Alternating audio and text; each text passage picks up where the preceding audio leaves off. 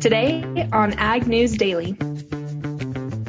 Very high in antioxidants, anthocyanins, all the healthy stuff that's you know good for what they say preventing cancer and heart disease and and all that kind of stuff. So and we can grow it right here in Iowa.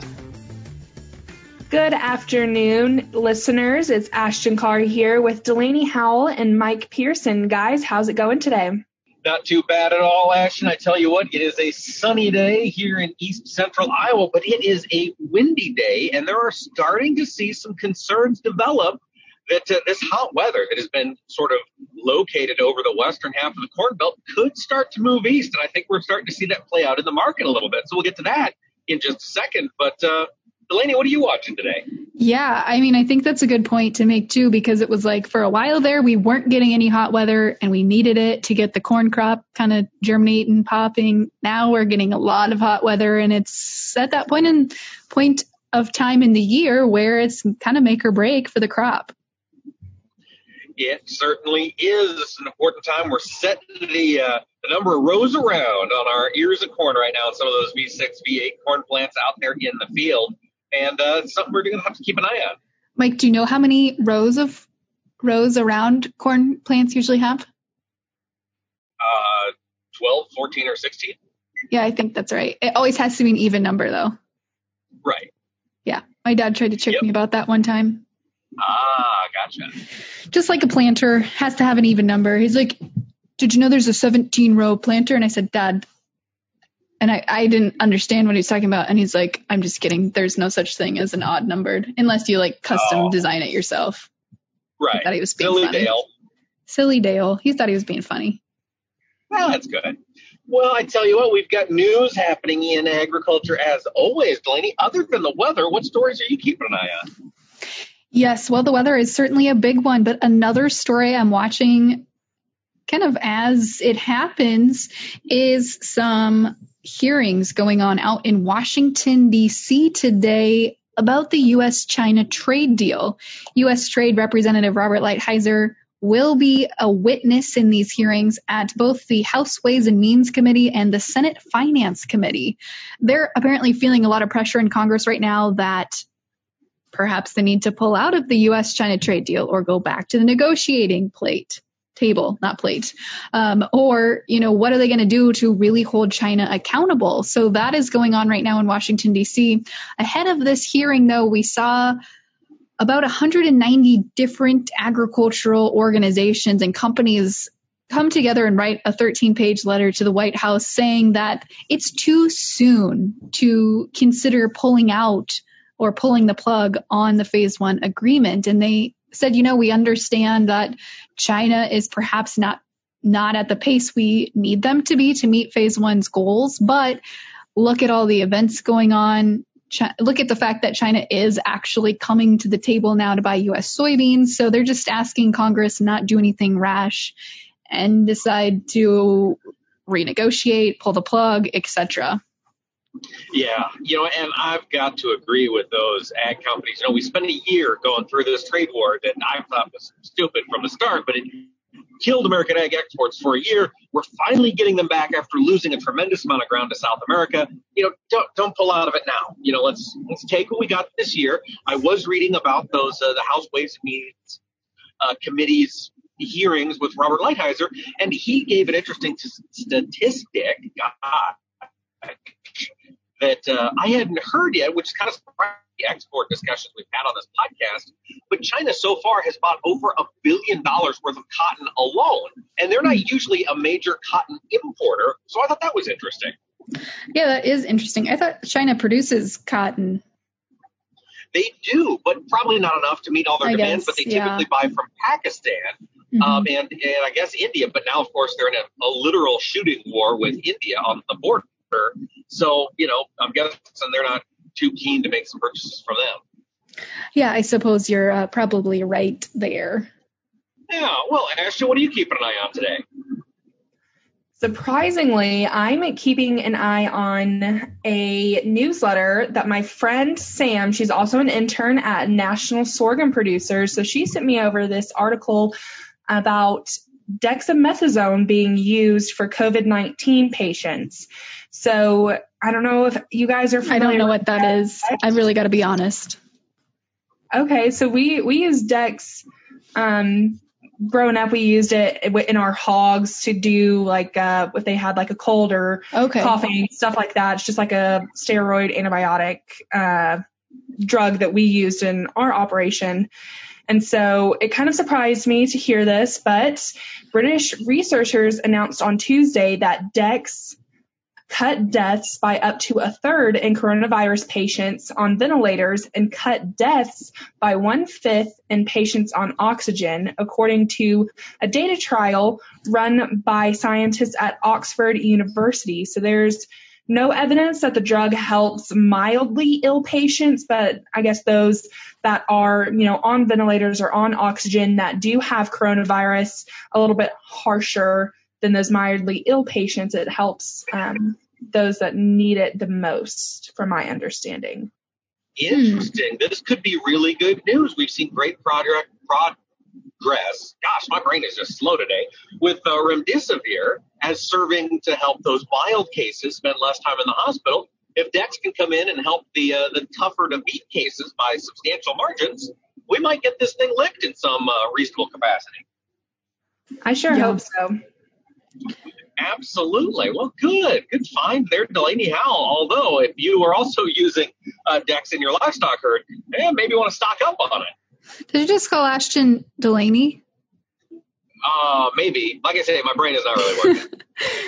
okay, bad. well, whatever. I guess we're one and the same. I've I've actually been told, Ashton, that we have very similar voices, except yours has a southern accent and mine does not. I have heard the same thing. Brent Carlson actually said that to me, so I guess we are one and the same. No, mm. no big deal though. No big deal. Well, I've got one more story. I want to take it back to China for just a little bit. Um, taking a look at their imports. So there was a scare earlier this morning in the meat markets because China had an outbreak of COVID at a port in Tianjin.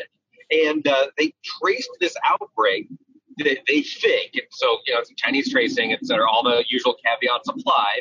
But they claim that the outbreak was most likely caused by an import of salmon from the European Union. It probably came over on the cardboard or the whatever the salmon was packed in, and then uh, you know, port worker got the virus, coughed on his neighbor, they got the virus, boom, you got an outbreak. So China has responded by saying they are going to inspect every shipment of imported meat coming into their country. And of course, this has not just Americans concerned, but Brazilians where COVID is spreading like crazy, Europeans where presumably the salmon came from. You know, if China is testing all of these packages, and we know that meat plants tend to have a higher concentration of, of COVID outbreaks than other places, this could lead to some import restrictions just as we're starting to see mm-hmm. China's economy take off again and we're, you know, starting to ship pork, at least from this country. Yeah. So that's not great news. No, no, it's not great news. It's one of those things that's probably going to take a little while to play out, really get a feel for how the Chinese uh, ministries of agriculture and economics and uh, import stuff are going to react.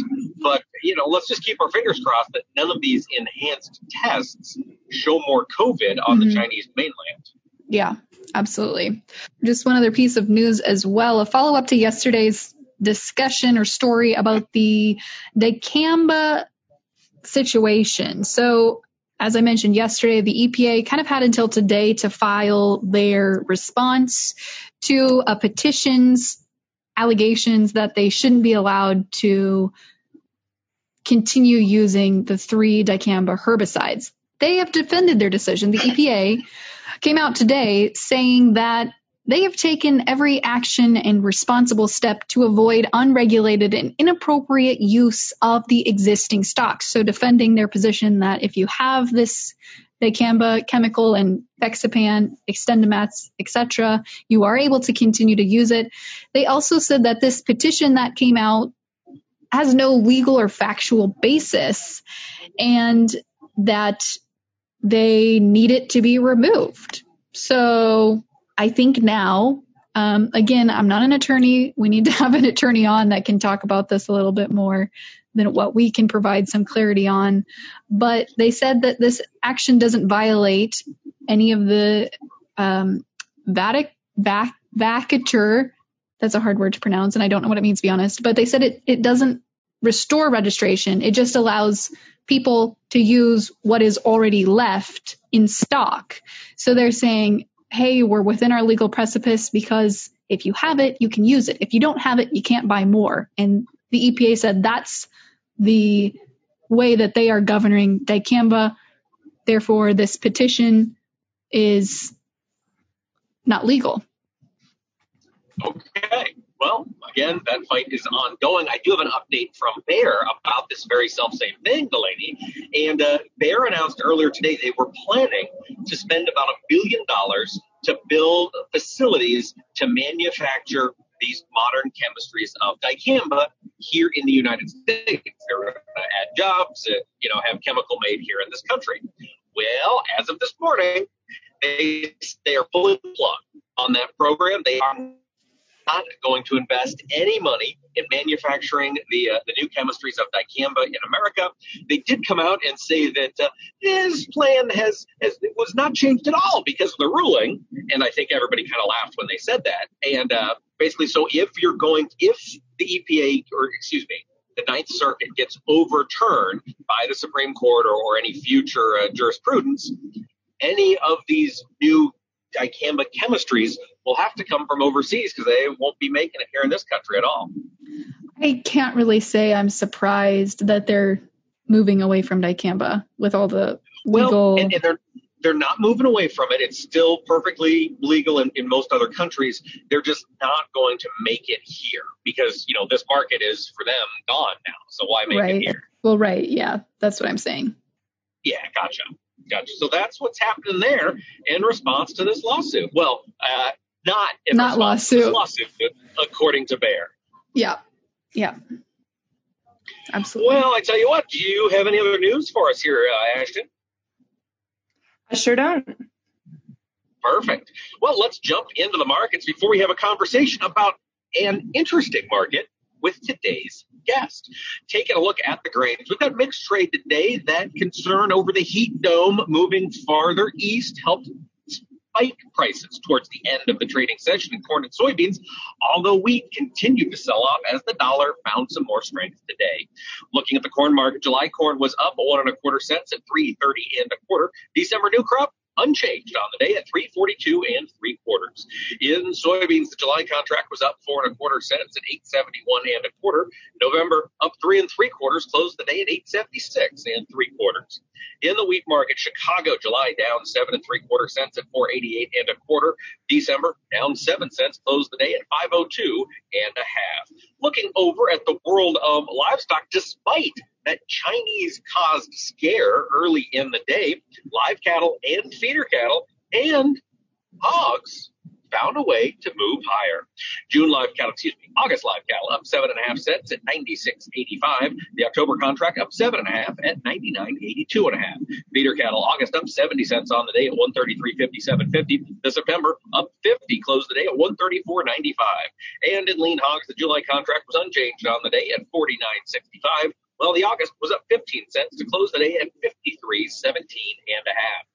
Looking over at the dairy market in class three milk, the June contract was up 11 cents today at 20.75. The July up 37 cents, getting very close to that $20 mark. Closed the day at 19.79. Without further ado, we are going to talk to a voice that some of you might have heard on the Farm for Profit podcast. That's Mr. Corey Hillebo from Iowa. Hey guys, in case you didn't know, when I'm not here hosting Ag News Daily, I'm helping out with the Iowa Farm Bureau's Spokesman Speaks podcast. If you're from Iowa, you're probably familiar with the Spokesman newspaper, which has the largest readership of any ag newspaper in the state of Iowa. The Spokesman Speaks podcast is an extension of that newspaper, reaching farmers and ag professionals on the go with the stories that matter most. In this week's episode, we have Iowa Secretary of Agriculture Mike Naig talking about state COVID 19 assistance for livestock farmers. We also have Chris Norton, a former college football player who experienced a paralyzing injury on the field and was once given a 3% chance of regaining movement below his neck. Well, Chris beat the odds to walk again, and his inspiring story has plenty of lessons that we could all use right now. You can find and subscribe to the Spokesman Speaks podcast in your favorite podcast app or go to iowafarmbureau.com slash podcast.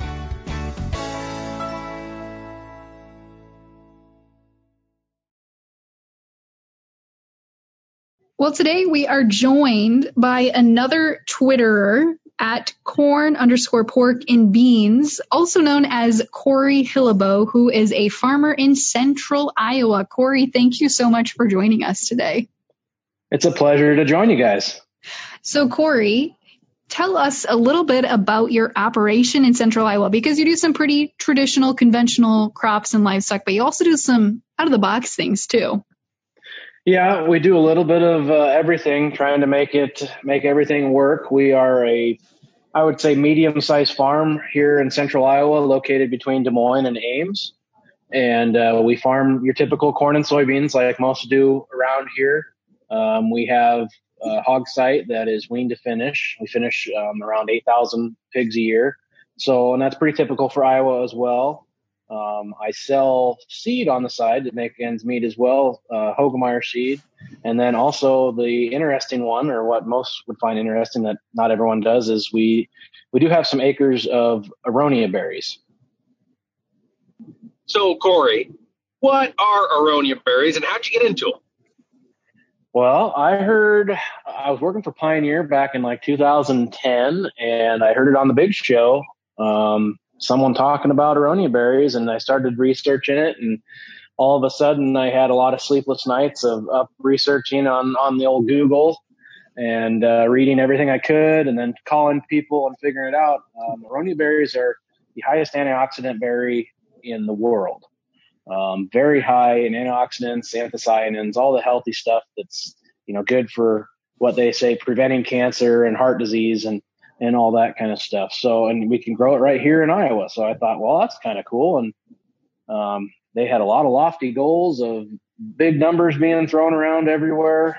Um, eventually we, we kind of came down to earth on that and then put a business plan together. And in 2014, fall of 2014, we planted 15 acres of aronia berries. And, uh, I guess we've had our bumps along the way a lot of bumps, but uh, we're down to around seven or eight berries now. We lost several acres in 2018 due to the floods, and then this year we dealt with some frost too, so we don't have hardly any berries out there, but we're still got berries. So they're there. They go to go into a lot of products, um, health products, smoothies, supplements, that kind of stuff.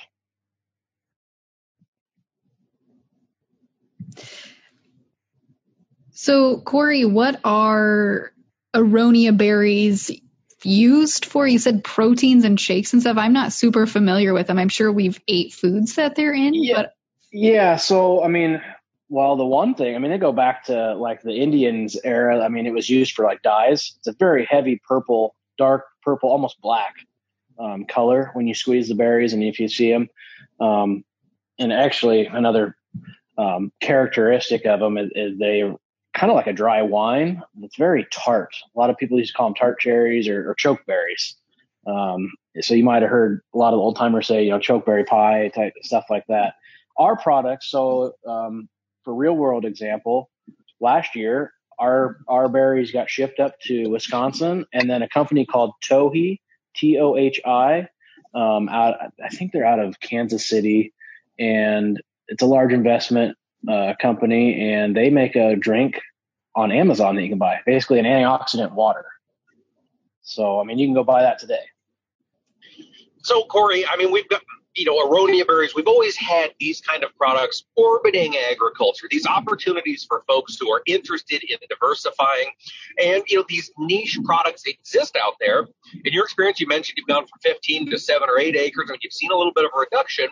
But has the diversification worked for you? I mean, has it uh, now you're five years into it? Have you noticed a little bit of a payoff? Is it worth the extra effort? We so we knew when we'd made our business plan that we wouldn't probably be breaking even on 15 acres for seven to eight years, uh, just because it takes three to four years just to start get them established and get somewhat of a crop. We're not to uh, the genetic potential on these bushes yet. We should be getting 15 to 20 pounds per bush. We planted around a thousand bushes per acre. Um, but I can tell you now, you know, last year I think we were around two or three pounds per bush. Um, and some bushes were a lot better than others. It's just like farming in any aspect. You're not going to be perfect all across the board.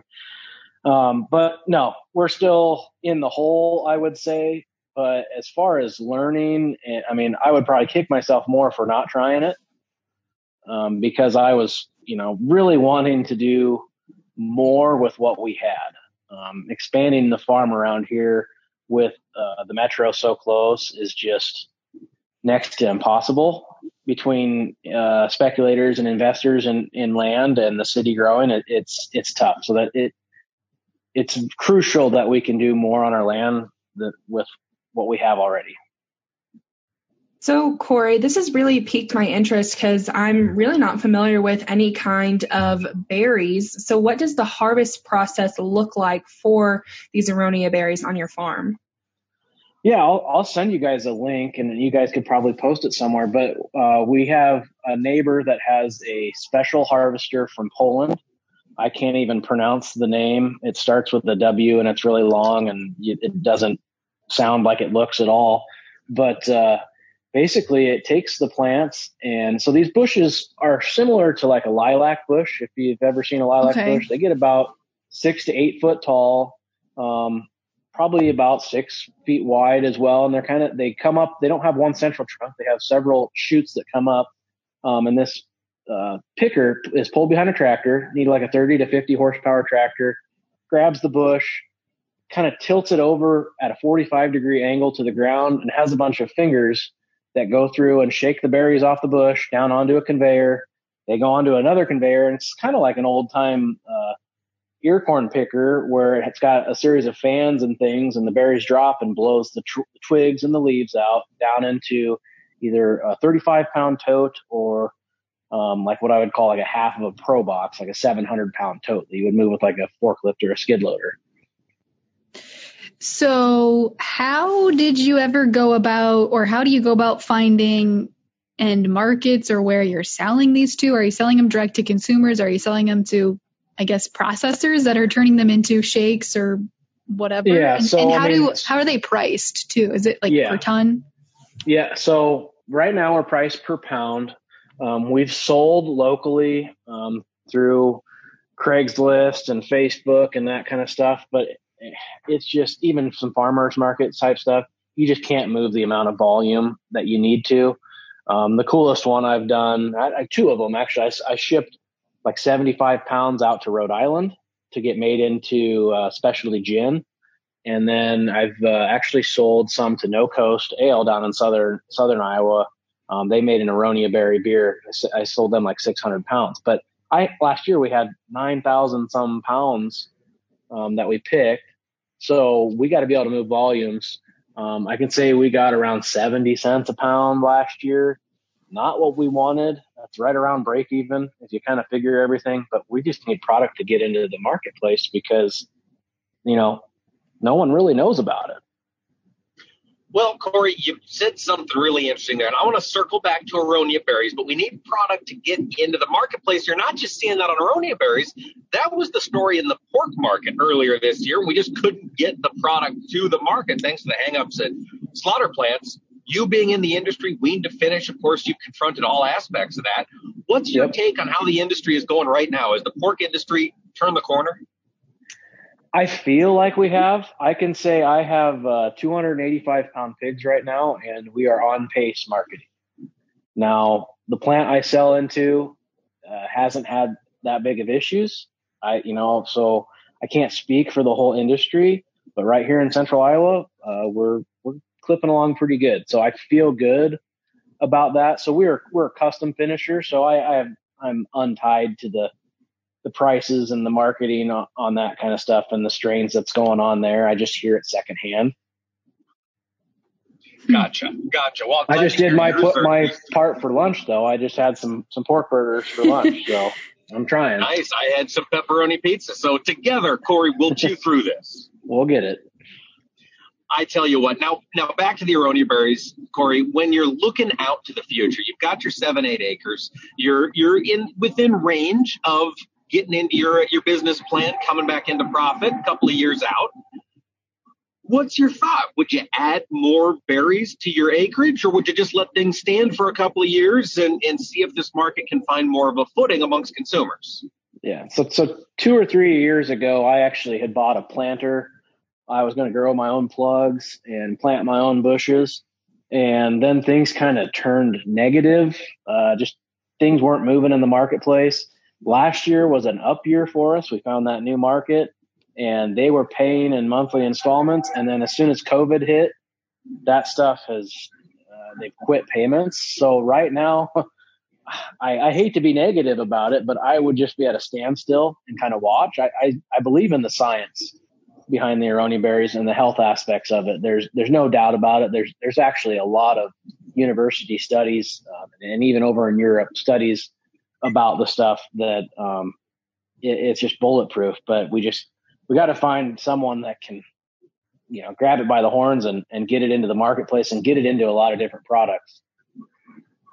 And Corey, as you look at, obviously you chose aronia berries to diversify your operation, but tell us about the process. Or you said you spent lots of time researching and spending time putting a plan together. But what advice do you have for farmers looking to diversify their operations? And is there anything that you did that you wish you would have done differently?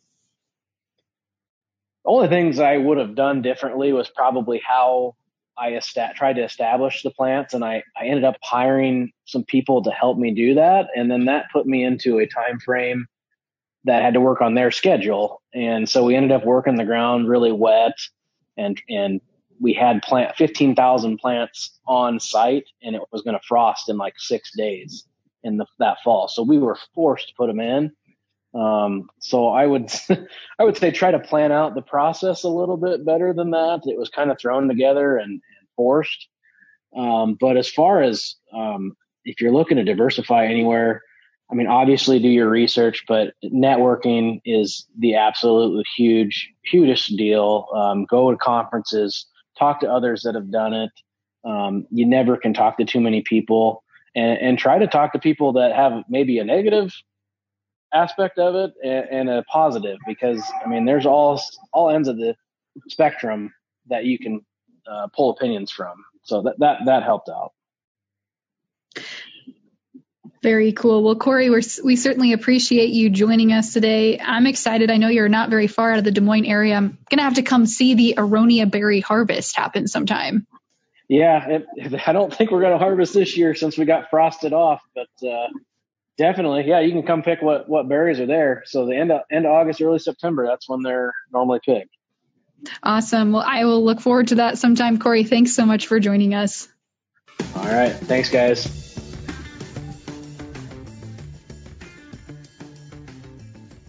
All right, Corey. Well, best of luck to Corey with both the berries and the corn and the beans and the pigs that he's all growing there on his farm. I tell you what, folks, we talk about a lot of diverse agriculture here on the Ag News Daily Podcast. If you want to get caught up on past episodes of interesting people, hit up the website. Go to agnewsdaily.com. You can get in touch with both all of our archived episodes and connect with other podcasts on the Global Ag Network. Or always send us your suggestions for future stories on social media.